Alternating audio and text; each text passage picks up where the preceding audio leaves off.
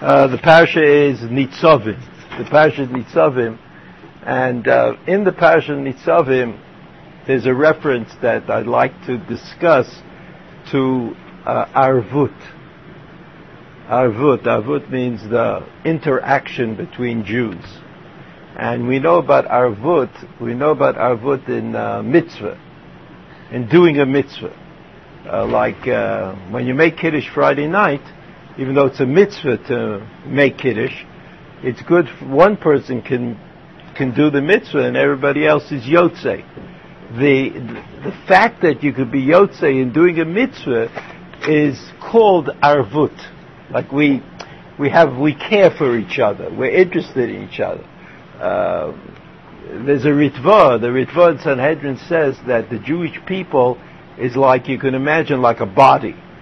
And so, uh, if, uh, if part of the body is not in good shape, so it hurts the rest of the body. And so, uh, if, if, somebody doesn't put on tefillin, if some man doesn't put on tefillin, so it annoys everybody else. So, if you could help him, you could help him do uh, do the mitzvah. That's called that's called arvut. But there's other kind of arvut that the Torah refers to, and that's the arvut of averot of transgressions which means that if uh, if somebody does a transgression, so it bothers me. I mean, I'm not I'm not at peace with it, uh, but it bothers me personally, not just ideologically. I'm not sure where Chabad fits into this uh, to this discourse. But if somebody, if I see a Jew and he doesn't do mitzvot, then it's bad for me. You know, that I'm I'm in a I'm part of a people that is not accepting its responsibility. Now, where does that come from? Where does that come from? So, first on the sheet there's a pasuk in Vayikra. Vayikra Perikav Kavav, right? Pasuk Lamed Zayin. Let me just find it in my uh, in my Chumash. Perikavav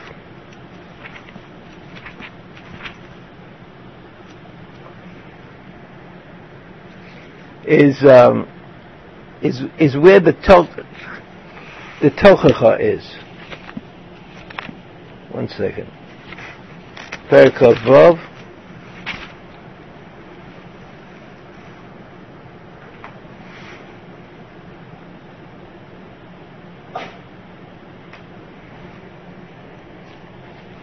Okay, Perikov Vav, Pasuk Lamed Zayin. But I just want to mention that that this pasuk is found in the Tochacha, at the end of the of the book of Vayikra, and in the Tochacha, at the end of the book of Vayikra, there's a list of all the terrible things that are going to happen to the Jewish people when they're sent off on exile, when they are exiled. So the the the psukim before that, he says everything will be terrible. Vanisharim bachem and those that are left after the various punishments, Veveti morach bil bartzot oivehem, and they're going to be filled with fear in the places that they are exiled to, the lands of the enemies. Viradafotam kol nidaf, and they're going to be afraid of, of a leaf flying in the air, right? Anything is going to put them in a state of panic because they're going to know that they're in living in the land of the enemy. V'nasu minusat cherev v'naflu ve'ein rodef. They're gonna, they're gonna run away from anything that happens as though there was somebody chasing them with a sword. There's nobody chasing chasing them. But it's as though somebody was chasing him with a sword. V'naflu ve'ein rodef. V'naflu ve'ein rodef. They're gonna fall but no one's going to be chasing them. I mean, you can imagine that like some kind of a cartoon. Everybody's everybody is in such a state of fear that they're going to fall. Ve'ein rodef. And then the pasuk that we're interested in comes, and the pasuk says, "V'kashlu ish be'achiv kim mipnei charev v'rodef ayin," and they're going to fall over each other. You know, they'll all be running to get to a safe haven, and each one will fall on the other. Kashlu ish be'achiv kimipnei cherev, as though they were being chased by a sword. In words, this is the punishment. After the real punishment is going to come this imaginary punishment. They're always going to be afraid. Virodef ayin. And there's really nobody chasing them at all. V'lo lachem tkuma lifnei oivechem and you will not be able to lift yourselves up before your, your enemies. So there are two levels of punishment. One level is the enemy is coming after you to kill you, and the other uh, level is the enemy is not coming after you to, to, to punish you, but you're in mortal fa- fear of what might happen. Now let's look at Rashi. Rashi says, "V'kashlu ish be'achiv." Ish be'achiv, a man his fellow. Right? When they start running away, all these Jews in the diaspora are running away, they start falling over each other. Right? They, they, they can't make room for each other.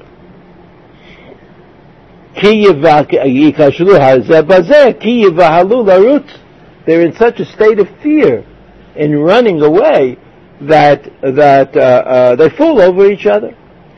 וכמפני חרב, או בדי חרב, כאילו בורחים מלפני הורגים, as though they were running away from people who are really trying to kill them. שיהיה בלבבם פחד. וכל שעה סוברים שהאדם רודפים. So this is the, this is it. The worst thing that can happen. The worst thing that can happen is not, it's even worse than being chased to be killed. And that is not being chased, but thinking that you're being chased, and you're running, always running away, and you fall over, one falls over the other, and that's, uh, uh, that, that's what the pasuk means. That's what the pasuk means. And then Rashi says, umedrasho. So you, you know, you know that Rashi sometimes does this. He tells you what the pasuk says, and then he says medrasho. And, and in each case, there must be a reason. There must be a reason that Rashi is not satisfied. You know, one of the commentators, one of the great commentators on uh, Rashi, the Chasdei David, Rav David Pardo, Rav David Pardo, uh, wrote a, a perush on Rashi called Maskil David. And in that perush on Rashi, he adopts the position that when Rashi gives multiple commentaries, when he gives these multiple comments on the same pasuk, it's because he's not happy with either of them. It's something that he's unhappy, so that, and, and I think Nechama Leibowitz, Zichrona Livrocha, adopted that position. And she tried always to explain why this is happy and this, why you could, why he's not happy with the first one, that he's not happy with the second one, this sort of uh, line of reasoning. But I don't think that, I, I personally you know, Rab David Pardo is a great Talmud Chacham. And, uh, but uh, it seems to me that, that what Rashi means to say, what Rashi means to say is that these two Perushim are complementary. It doesn't mean that A is no good, so here's B, and B is no good, so we'll go back to A, which is kind of futile. Right? In other words, like Rashi saying, I don't know what the Pasuk means, but what Rashi is really saying is that the Pasuk means A and B like it, it, it makes sense if you put them together. So Rashi says Medrasho, Vikashlu ish be'achiv, ze nechshal ba'avono shel ze, shekol Yisrael arevin ze ze.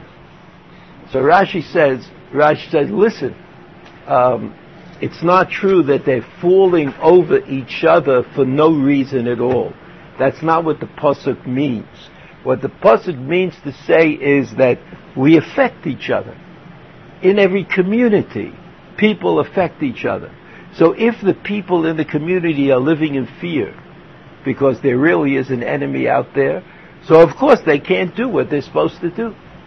Right? You know, uh, if you have to hide, so you, so it's harder to do the mitzvot. If you're always in fear, it's difficult to do what you're responsible to do.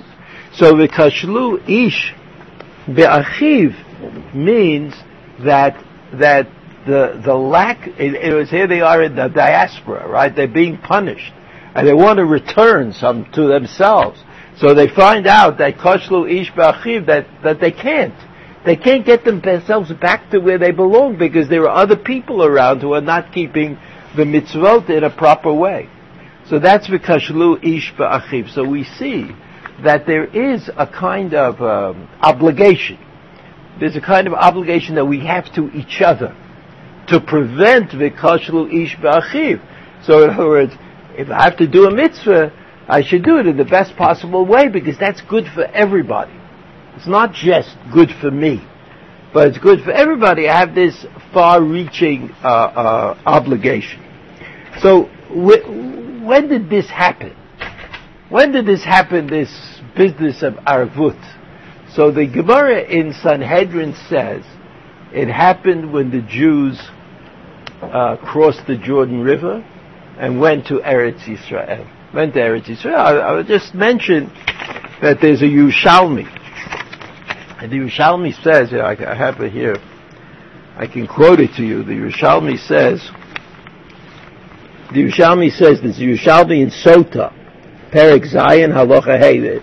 Uh, so the Yerushalmi says, there's Omar Rabbi Shimon ben Lakish, B'Yarden kiblu alehem et anistarot. We'll get to that in a minute. Where they crossed the Jordan River, where they crossed the Jordan River, so the Jews uh, uh, changed. Something changed about the relationship of Am Yisrael to itself. But then Omar Rav Levi, B'Yavne Hutra Haritzua. Yavne. You remember Yavne? Yavne is a city in a hotter part of Israel. So uh, uh, Yochanan ben Zakkai, when the Romans uh, were capturing Jerusalem, and it was clear that they were going to be able to do what they wanted. So Yochanan ben Zakkai said, Tnuli et Yavne v'chachameh. The Romans were clever, but not clever enough to understand that having a center of Torah learning would lead to the rejuvenation of the Jewish people. They didn't understand that. So they said, okay, just get out of here. You know, get out of Jerusalem. Go to, go to this hick town, Yavne, where you can, you can do whatever you want because, uh, Yavne is not going to be a great financial center. We're not going to be able to make any money from Yavne. We want Jerusalem. That's what the, that's what the Romans said, and they destroyed uh, the city of Jerusalem, but they let Yochanan ben Zakkai and the Chachomim go to Yavne. So in the Gemara it says, Omar Rav Levi, Rav Levi said the following, B'Yavne Hutra Haritzua. Yavne Hutra Haritzua. Which sounds like it means that in Yavne, this din of, of uh, Arvut came to an end. There was no longer any Arvut. So now we'll go, we'll go and see later on what that Yerushalmi might mean. And uh, uh, before we do that, let's look at uh, what happened exactly to indicate that when they crossed the Jordan River, when they crossed the Jordan River, they were um, uh, suddenly overwhelmed by this obligation called Arvut. So you know that after Yericho, the first city to be destroyed, you remember? Yericho, they blew those shofars. This is the time of year when you blow shofar and and the walls came a tumbling down, as in that nice Negro spiritual. Uh, after Yericho, right? They were like full of themselves. They had done this terrific job. They conquered the city of Yericho. They went to Ai, and in Ai they did not fare so well. And the parish of Ai is here on the sheet. So let's look at what it said. You see Yoshua Perik Zayin? Yoshua Perik Zayin, Vayimalu b'nei Yisrael mal b'cherem. They did something wrong. The cherem was all the property of Ai, which they were committed to destroy. But one person, whose name was Ochon ben Karmi ben Zabdi ben Zerach Lamate Yehuda, he took min hacherem, vayichar af Hashem b'nei Yisrael. It was like his story starts out telling us his name, which might be a way of saying that if the Jews were interested in finding out who took from the Chayrim, they would have been able to find out. Right? Even though uh, I imagine that at the beginning of the story they didn't know.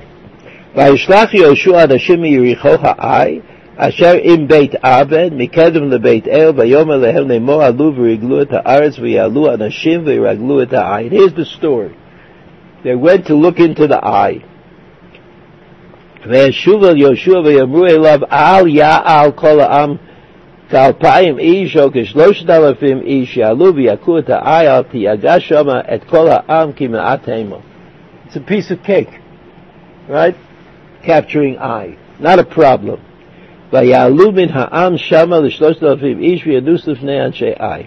ויקום מהם אנשי העי כשלושים ושישה איש וידפום לפני השער עד השברים ויקום במורד וימס לבב העם ויהי למים.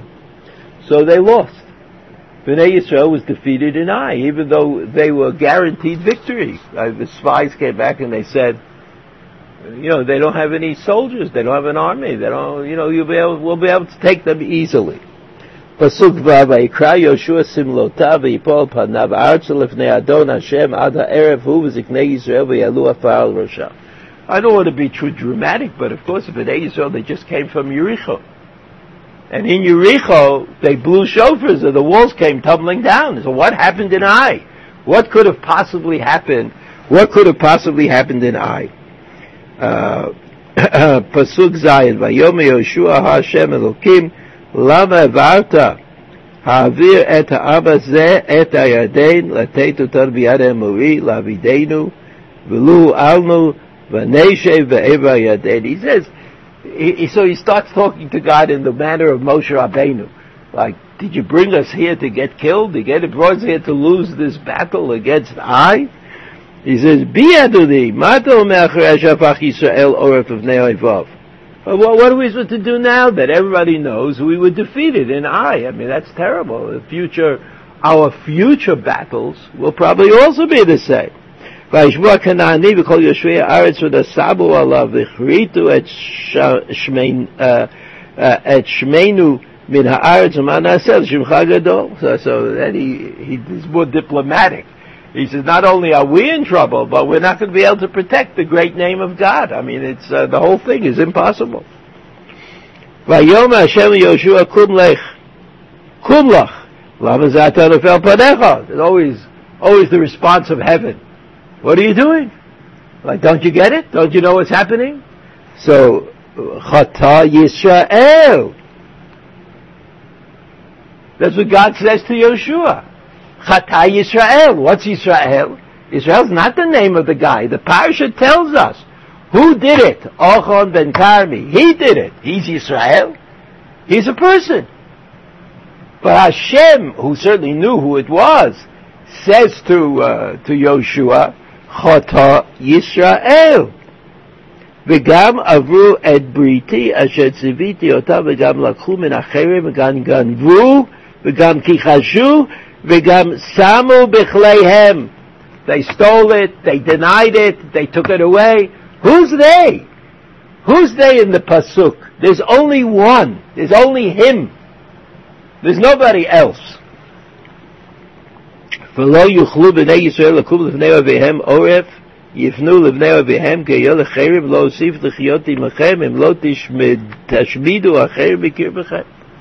So God says to Yeshua, the only possibility is to uproot this terrible thing that happened, to get rid of the cherem, the stuff that was stolen, and to destroy it with everything else. קום קדש את העם ואמרת התקדשו למחר כי כה אמר השם אלוקי ישראל חרם בקרבך ישראל לא תוכל לקום לפני אויביך עד אסירכם החרם מקרבכם. That's what, that's what Hashem says. And they, I, I, you, you may remember the end of the the end of the story, right? The end of the story is that they that they uh, draw lots, they make a pious, and now it comes out on Ochon, and everybody knew, and, and then you know the problem is solved. The point of the story, the point of the story about Ochon and I is that Ochon obligated the entire people. That's the point of the story. The Gemara says this is the proof that uh, uh, Arvut began when they crossed the Jordan River they came into Eretz Israel. Okay, you remember Korach and Bilam, uh, uh, Korach, for example. The nation was not punished. Only those who participated were punished. The uh, building of the golden calf. Those who participated were punished. Here, in this case, in the case of Ochon, the entire nation was punished because they were not able, they were not able to fight against Ai, and they caused themselves great military difficulty. We say military difficulty, you mean everybody. You don't mean only the people who uh, who were disagreeable, right? We know that. You know, if if somebody in the state of Israel is very disagreeable, it could be bad for everybody, right? Uh, so we'll get to the maybe the philosophy at a later at a later time. So we come to our pasuk. We come to our pasuk. On the second side, Dvarim Perik Kaftet Pasuk Yudal. So we know that that uh, Arvut works for mitzvot, and here we see that Arvut, uh, we saw Tashlu Ish Achiv, that it works also if you're in a terrible situation, or Achon teaches us that it works when one person does an Avera of national consequence. Let's say that. I wouldn't say that everybody who who might uh, take a sack of milk from his local uh, uh, uh, lo- local grocery is causing a tremendous upheaval in the world. But here you had a national commitment with Ochon. There was a national commitment to stay away all of the stuff, to stay away from all the stuff they got in Yericho. And one person, one person did not accept that commitment. But since it was a national commitment, it, uh, it, uh, it caused this tremendous danger that, that he had. So let's look at our pasuk in our parasha in Nitzavim, in the beginning of Nitzavim. You know, Nitzavim is, um, I would say, the beginning of Nitzavim is about emphasizing the importance of the covenant. The covenant is found at the end of the parasha of Kitavo. Those of you who are in shul, you know that the end of the parasha of Kitavo is also called Tochacha. Right? There are two Tochachot in the in the Torah, one at the end of Vayikra and one sort of at the end of Dvarim both tochachot are really, they're really contracts. The tochacha is a contract. If you're good, good things will happen to you. If you're bad, bad things are going to happen to you. And here they are. Here are the bad things. In both cases, in both cases, the, con- the bad things are stressed. Both cases, the contract was kind of written before Bnei Yisrael was supposed to go into, into, um, Eretz Yisrael. In, in, in, uh, at the end of Vayikra, the Jews were on the verge of going to Eretz Yisrael. But then there was the story with the Meraglim. And the Meraglim uh, were a rejection of the obligation to go to Eretz Yisrael, so that the covenant between God and and uh, uh, and Bnei Yisrael that covenant had to be restated. And that covenant was restated at the end of the book of Dvarim, not the very end, but the end of the parasha of Kitavo, which we read last week. Nitzavim, the beginning of Nitzavim, not the end. Nitzavim is a very short parasha, but it has a beginning, it has a middle, and it has an end. So, what's the parasha tomorrow? Nitzavim Vayelech? Yes. Both? So that means there's nothing else till Simchas Torah? We're off till Simchas Torah? There's no parasha till Simchas Torah. So, what? Hazinu? That's Shabbos Shuvah? All right. Thank you. Uh, so again, the parasha of Nitzavim, the first parasha of Nitzavim, continues the idea of the first pasuk, which is Atem Nitzavim Hayom Kulchem. The word Nitzavim the word nitzavim refers to like being strongly planted, like you're standing tall and straight. That's a, like in modern Hebrew you say a nitzav, that's somebody who has an important position, right, important position. Uh, in, the, in, the, the I mean, half the guys in the Mishtara called nitzav something, nitzav mishneh, nitzav rishon, nitzav, they, they didn't have enough uh, dargot. They wanted to promote you without paying you more money. That's always the way it is in Israel. So they so they gave you another falafel or whatever they have in the Mishnah, and they said, "That's it for now. You know, come back and ask for more money at some other time." So Nitzavim, the first part of the parasha, Nitzavim, is the is to emphasize the durability of the contract that was made between Hakadosh Baruch and Bnei Yisrael, and that's because the first contract, maybe the, first contract with HaKadosh Baruch Hu B'nai which is in the parasha of Bechukotai, was kind of cancelled. And now the Torah ends, Moshe Rabbeinu says, this contract is not going to be cancelled. This contract is not going to be cancelled. Nothing you can do and God won't cancel it. It'll remain. It'll always be. The contract, the contract is, if you do good, it'll be good. If you do bad, it'll be really bad. That's the contract. But there's never going to be a breach of contract such that the contract will no longer exist. That not. That cannot happen. That happened once in Jewish history, but it's not going to happen again. And we see that that uh, that even though Jewish history is replete with uh, difficult times, the contract seems to endure.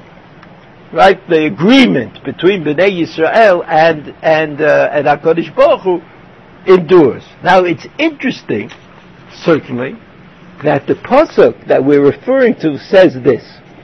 Ki et asher yeshno po imanu made hayom lifnei Hashem Elokeinu, vet asher einenu po imanu hayom,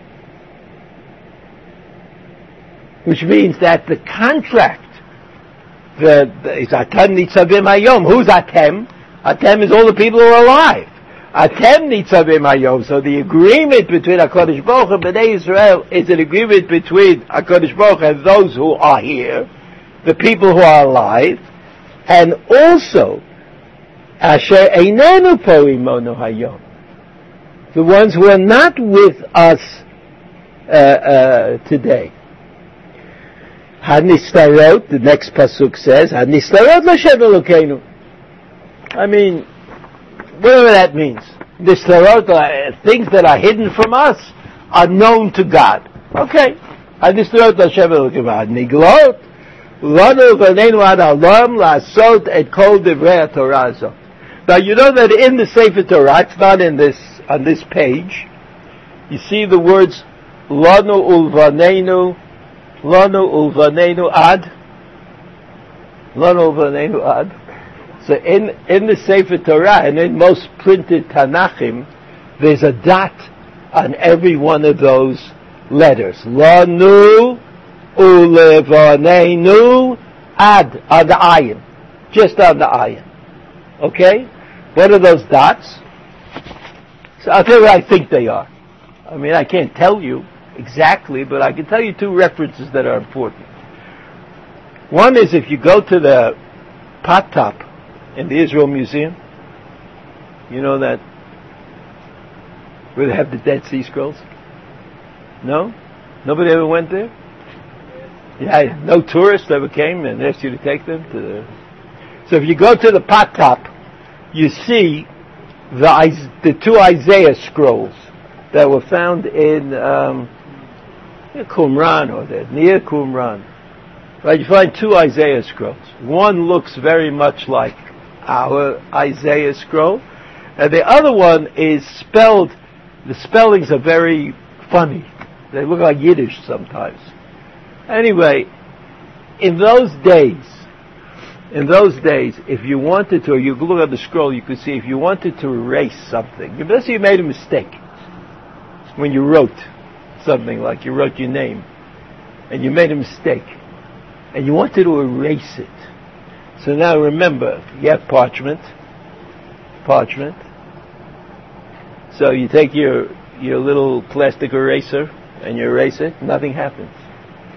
Right? What's the only way to erase on parchment, as any sofer will tell you? You have to take a knife. What? You have to scrape it. You have to scrape it off. Now, what's the problem with scraping? The problem with scraping is if you're not really good at it, you make a hole before you know what you're doing. And if you make a hole, it's very hard to fix it because it's missing the piece. So then you have to take another piece of parchment and glue it on the back, and then put it on, and then everybody will say, what will everybody say? It's a forgery. It was who knows who took that piece of parchment and glued it on the back and wrote the word on it. It's a problem. So what did they do when they wrote contracts or they wrote, and they wanted to erase a word? They put dots on it. So that was good. Because a dot meant, here's what I wrote, and I don't want it to be there. Right? It's not, there's no mystery here. You know exactly what it means. And you all know that in the Avos d'Rabbi Nosson, Avos d'Rabbi Nosson is the Tosefta of Pirkei Avot. You know, there's a Mishnah and there's a Tosefta. And if you don't know, so you should know. There's a Mishnah and there's a Tosefta. The Mishnah is called Pirkei Avot. And the Tosefta to that Mishnah is called Avot d'Rabbi Natan. That's what it's called. In Avot Rabbi Natan, in Avot Rabbi Natan, Perik Lamed Dalit, Perik Lamed is much bigger than Avot. Avot has five or six prakim, depending how you look at it. But Avot Rabbi Natan has many more prakim, and Perik Lamed it tells the following story.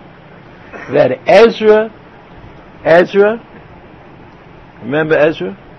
What is his kinui, Ezra? A sofer. Even though he wasn't, he was a Kohen. Right? He, he Kohen jobs.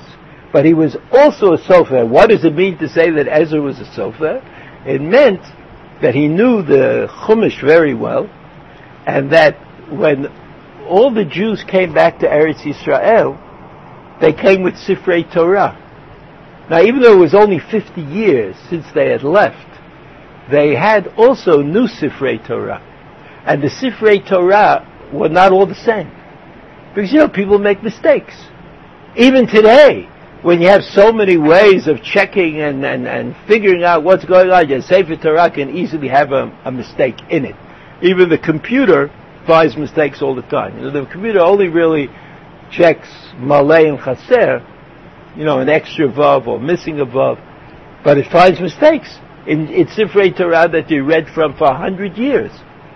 You know, really good ba'al koreh, and you find mistakes in them. So Ezra, Ezra was the one who had to somehow make a unified Sefer Torah. And he had to decide which was the right Nusach. And because he was Ezra Hasofer, we believed him.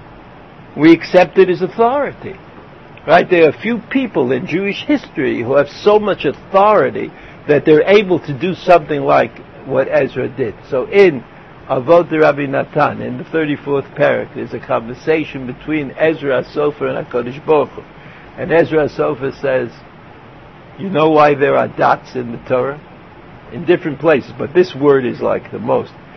He said, I wasn't sure whether they should be there. So if Ribbon Shalom, they should be there, I've written them. And if they should not be there, I put dots on them. And dots are the sign of erasing. So in this pasuk, in this pasuk, there are dots on the words lanu ulvanenu and then the next ayin of ad. Not both letters, but just the ayin. I'm not sure what that means if you would erase it, but I just want to tell you what the dots mean, even though there are no dots on your sheet. So it says lanu ulvanenu ad olam lasot the So this statement, lanu ulvanenu ad olam, we standing with Moshe Rabbeinu are accepting the obligation on our behalf and on behalf of our children and grandchildren and great grandchildren. So this is vertical arvut. Vertical arvut. There's horizontal arvut where I say I make a bracha and be motzi you in the birkat mitzvah. I can't be motzi you in birkat hanenim usually, except that the birkat hanen is part of the birkat mitzvah. You know, like that how the Jews think about things. So if you're making kiddush and you say bar geffen, so you so the other everybody can drink a little bit of wine without making a bracha, even though bar geffen is a birkat hanenim, because the birkat hanenim is stuck to the birkas hamitzvah which is Mekadesh Shabbat. Mekadesh Shabbat. That's how, that's how we understand it. But that's called horizontal. So there's horizontal, I do for you what you don't do for yourself. And also, you can mess me up because Shlu Ish Be'achiv. Right, horizontally. Now vertically, this pasuk says, Asher yeshto po imanu ayom, that Asher inenu po imanu ayom. Right? Who is Einenu Ayom? My children, my grandchildren, my great-grandchildren, forever. And the next pasuk says, "Haniglot lanu v'anenu ad olam la'asot." I call the Torah azot. So this pasuk teaches us that there's vertical arvut. So there's horizontal arvut, litov u'lara, and there's vertical arvut. In this case, litov. I accept the obligations of the Torah, for my children and my grandchildren. Now the Malbim, if you look, the Malbim tries to explain this pasuk and he says this. Al pi pshat, kai pasuk dila'el, he's talking about pasuk kavchet, you see? I'm sorry, pasuk yudal, he's talking about pasuk yudal. והנה כאילו אמר בסוף פסוק על זה אנוכי קוראת את הברית ומובן שלא ייתכן כריתת ברית עם אשר איננו פה. How can you make a covenant or sign a contract with somebody who's not here? לכן בהכרח שאשר איננו פה המה אשר המה שיבואו מיוצאי חלציהם של אלו אשר ישנם פה. That the, that the agreement is between the people who are here and the people who are not here. People who are not born yet. Right? They don't exist. והמה קיבלו גם על זרעם וכל הנלווים. על דרך הכתוב, he says, it's like what it says in Megillat Esther. You see, קיימו וקיבלו היהודים עליהם ועל זרעם וכל הנלווים עליהם. It's like a minhag. What's a minhag? A minhag is something that my father did. Or my grandfather did. It's not something I do. You can't say, oh, I have a different minhag. You know, that's like people who don't know exactly what they're referring to. A minhag is something that they've done for generations, always. Even the people who are the first generation of the minhag, they think it was done for generations. You know, that, that's what a minhag is. So, so he says that in Esther, קיימו וקיבלו היהודים עליהם ועל זרם ועל כל הנלווים עליהם, ומה שאמר ולא איתכם לבדכם, and the Prophet says not only for you, דמשמע שגם אם אחרים הוא כורת את הברית, פירושו לא איתכם לבדכם בשביל עצמכם, רק איתכם גם בעד אשר איננו פה שהם דורות הבאים. So he wants to change it a little bit. He says, I am not, I am not establishing this contract with people who are not here, but they will benefit from it. They'll benefit just like you could buy a piece of property. So it goes by inheritance to you. So, so you could say your children will benefit, your grandchildren will benefit, everybody will benefit from this piece of property that you buy. he says, "Peirusho lo itchem levatchem b'shvil atzbechem, rak itchem gam ba'ad asheinenu pol sheheim dorot habaim." Va'mitharshim, he says, the Malbim. The Malbim lived in the nineteenth century. The the so he says, um, I lost the va'mitharshim heirichu ba'avanat ha'davar. Eichacha yuchlu avot lekabel chov al. How could the fathers obligate? Their children. Shouldn't the children have the free will? I mean, isn't that like a Rambam principle that everybody has free will?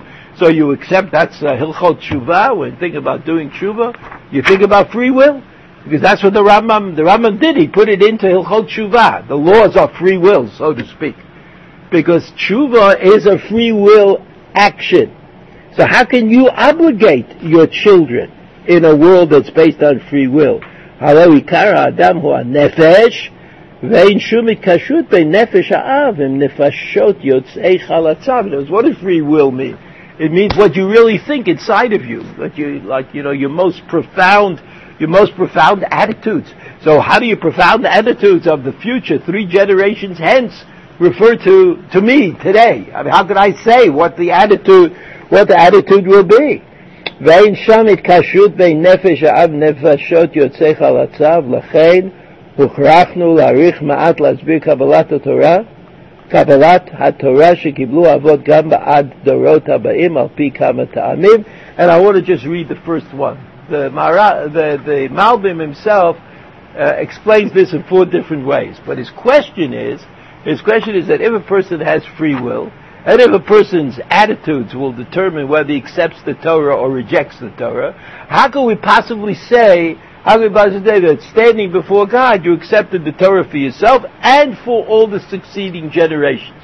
Well, we know that in history, this is not true. I mean, there were plenty of Jews and plenty of generations who rejected the Torah. So, uh, so what does it all mean? So there, the Malbim has several ideas about this. But I just want to read the first. מעיקרי אמונתנו שהנפשות הם הנשמות חיים וקיימים בגזמי גנזי מרומים קודם שיבואו לגוף האדם. He says, we believe, he believed that all the nefashot that were ever existed in the world are somehow all collected someplace in heaven. And that's before they go into a body. וגם אחרי מות האדם יישארו לנצח. אם לא עשו בהיותו בגוף, בגוף דבר שעל ידי uh, תקראת הארץ בארץ החיים. So in other words, after the body dies, then the neshamot continue to exist, unless there was some problem, unless during the lifetime of that body you did something that would make you chayav karet, cutting you off. כל הנשמות העתידות להיות בגופי בני ישראל היו במעמד ברית הר חורב, ברית ערבות, ערבות מואב, וקיבלו להיות שומרים התורה. So that all the souls of all the Jews, of all the generations, of all the ages, were there at Har Sinai and accepted the deal, right? Accepted the deal. And uh, וכל הנשמות העתידות להיות בגופי בני ישראל היו במעמד ברית הר חורב, ברית ערבות מואב. ברית הר חורב is, is uh, בחוקותיי, and uh, ברית ערבות מואב is כי תבוא. וקיבלו להיות שומרים התורה. ואף שאין הנשמה יכולה לקיים התורה בלעדי הגוף, so what, what did exactly the neshama accept? The neshama can't wave a lulav, and he can't eat a matzah. It needs a body. יקבלו להיות שומרים התורה, אף שאין הנשמה יכולה לקיים את התורה בלעדי הגוף, אבל הלא אבות הגופים שהיו אז קיבלו והתחייבו עליהם, וידוע שאף גם בעץ השדה בזרע האדמה יש בכוחו כל מה שיצמח ויגדל מהם עד סוף כל העולם. So, that's what he says. Well, we could say, you could say, look, I mean, uh, I think that Malbim was a little hard pressed to explain, uh, you know, he has to use a notion that's a little hard for us to, to grab onto. That all the neshamot were there at Har Sinai, and therefore it was very simple, they all agreed. And Lonu Vanenu Ad Olam refers to the fact that each neshama will connect itself ultimately to a body, and that body will see that it is, you know, the neshama. That's what he asks. How do you know what the neshama is going to say, or what you're what you're going to think about about this? And he said, well, uh, uh, so I know because uh, all these neshamot were there at Har Sinai and accepted the Torah. That's what that's what uh, uh, that's what he says. So I think it leaves me it leaves me feeling a little bit that uh, in, in, in order to justify these psukim in the Torah, the uh, the Malbim had to use uh, notions which are a little foreign to me. I, do, I, I know them. I know that. That's what. Uh, I, I don't really understand them. I don't really understand, but I do know. I do know something that today. Today we have a different language. We have a different language. We have, we have a language of genetics.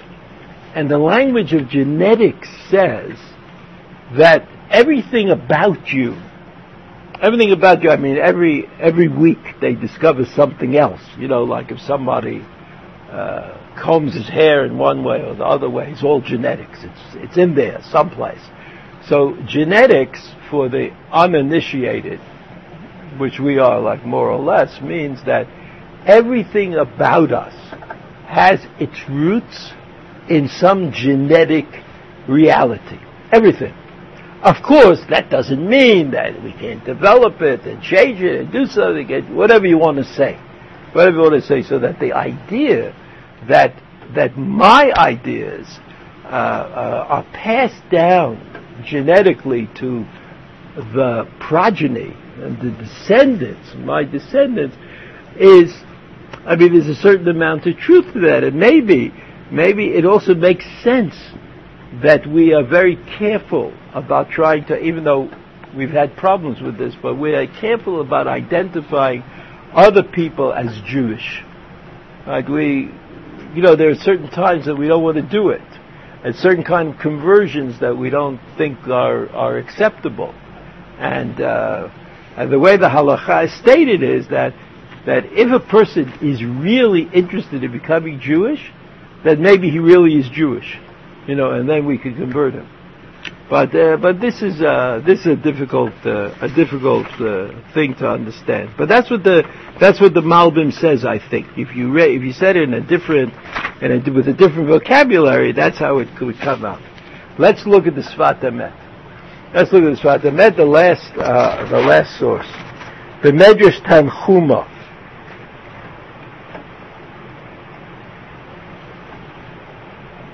Kulchem. What does the word kulchem mean? Kulchem arevim zebazeh. It means you're all responsible for each other. Sadiq echad bachem, if, uh, what does that mean? If there's one righteous person in the community, one Sadiq, bizchuto Kulchem omdim. Now this is a reference to the first pasuk in in Nitzavim, right? Atem Nitzavim Hayom Lashem. One second. Atem Nitzavim Hayom Kolchem Lifnei Hashem Elokechem. That's the first pasuk in our parasha. So the, the Medrash Tanchuma says Kulchem Arevim Zebozeh. Tzaddik echad b'chem, b'schuto kulchem omdim. Right, we learned that one can do a mitzvah for the other, and we also learned that one can ruin things for the other, and here that the Tanchuma says that one tzaddik can make it good for everybody. Perusho. Perusho. This is what the Tanchuma meant, this is the Sfat Emet. כפי מה שמכניס אדם עצמו בזה הערבות, in as far as you want to participate in this arvut that is open to you.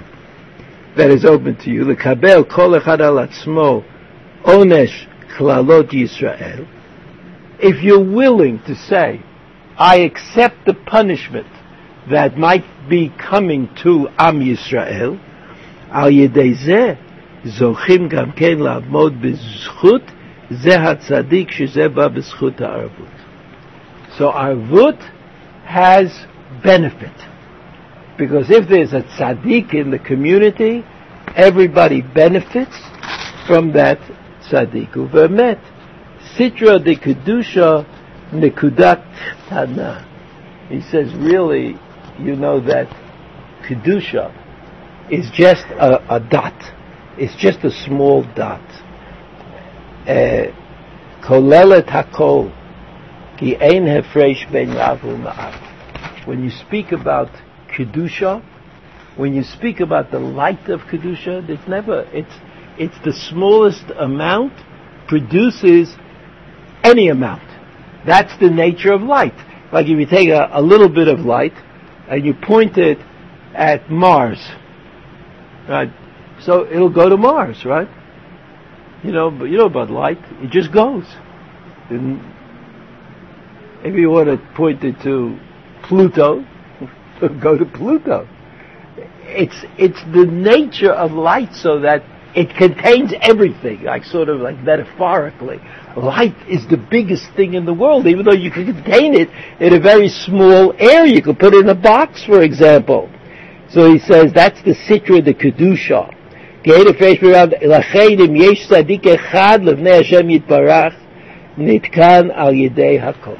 So he says, therefore, therefore, you have to understand that how arvut, the positive of arvut, works. That if there's a tzaddik, that spreads itself over everybody. Everybody benefits. Uh,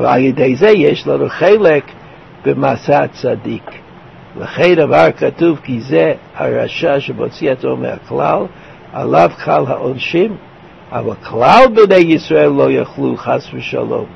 ומאוד צריכים לעשות כל המצוות ומעשים טובים בכלל בני ישראל, וגם צריכים לדע כי גם כל הדורות שלאחרינו, הכל תלוי במעשינו. So he says, not only, he says, he makes the connection. He says, vertical arvut is dependent on horizontal arvut. And in other words, for the Sfat Emet, arvut becomes a genetically determined factor that can be given as an inheritance to the next generations. Arvut is not simply a description of how I act, but it's a description of how I am. I am an arvut person, and if I'm an arvut person, that arvut, that arvut can be passed down to the next generation as well. And therefore, when the pasuk says, the pasuk, uh, pasuk Yudalit, et asher, uh, et asher yeshno po omed ayom, et asher einenu po ayom. He says the po imanu ayom are the people who accept arvut, not the people who accept the contract. Yeah, they accepted the contract, but that's not what the reference is to. The reference is that they accepted arvut. How did they accept arvut? Because they said, I'm with the tzaddik. Whoever the tzaddik is, whatever the tzaddik does, I'm with Moshe Rabbeinu. That's the idea that they accepted. And having accepted that idea of arvut, it's clear, the Sfat Emet says, that you could pass this arvut down to the next generation. So it's not a pele. It's not a surprise that the Pasuk says that this contract is being written between those who are here and those who are yet to come. Because those who are here are not just accepting the contract in a formal way, but they're also accepting the notion of Arvut. Having accepted the notion of Arvut, they're able to pass that notion down to the succeeding generations, who then, of course, are also part of the uh, of the Arvut process, which makes them part of the uh, connects them again to the contract that was drawn up between Moshe Rabbeinu and Bnei Israel. Have a good Shabbos. Next week, I'm giving a shiur here, I think on Wednesday night. Not on Thursday night. What?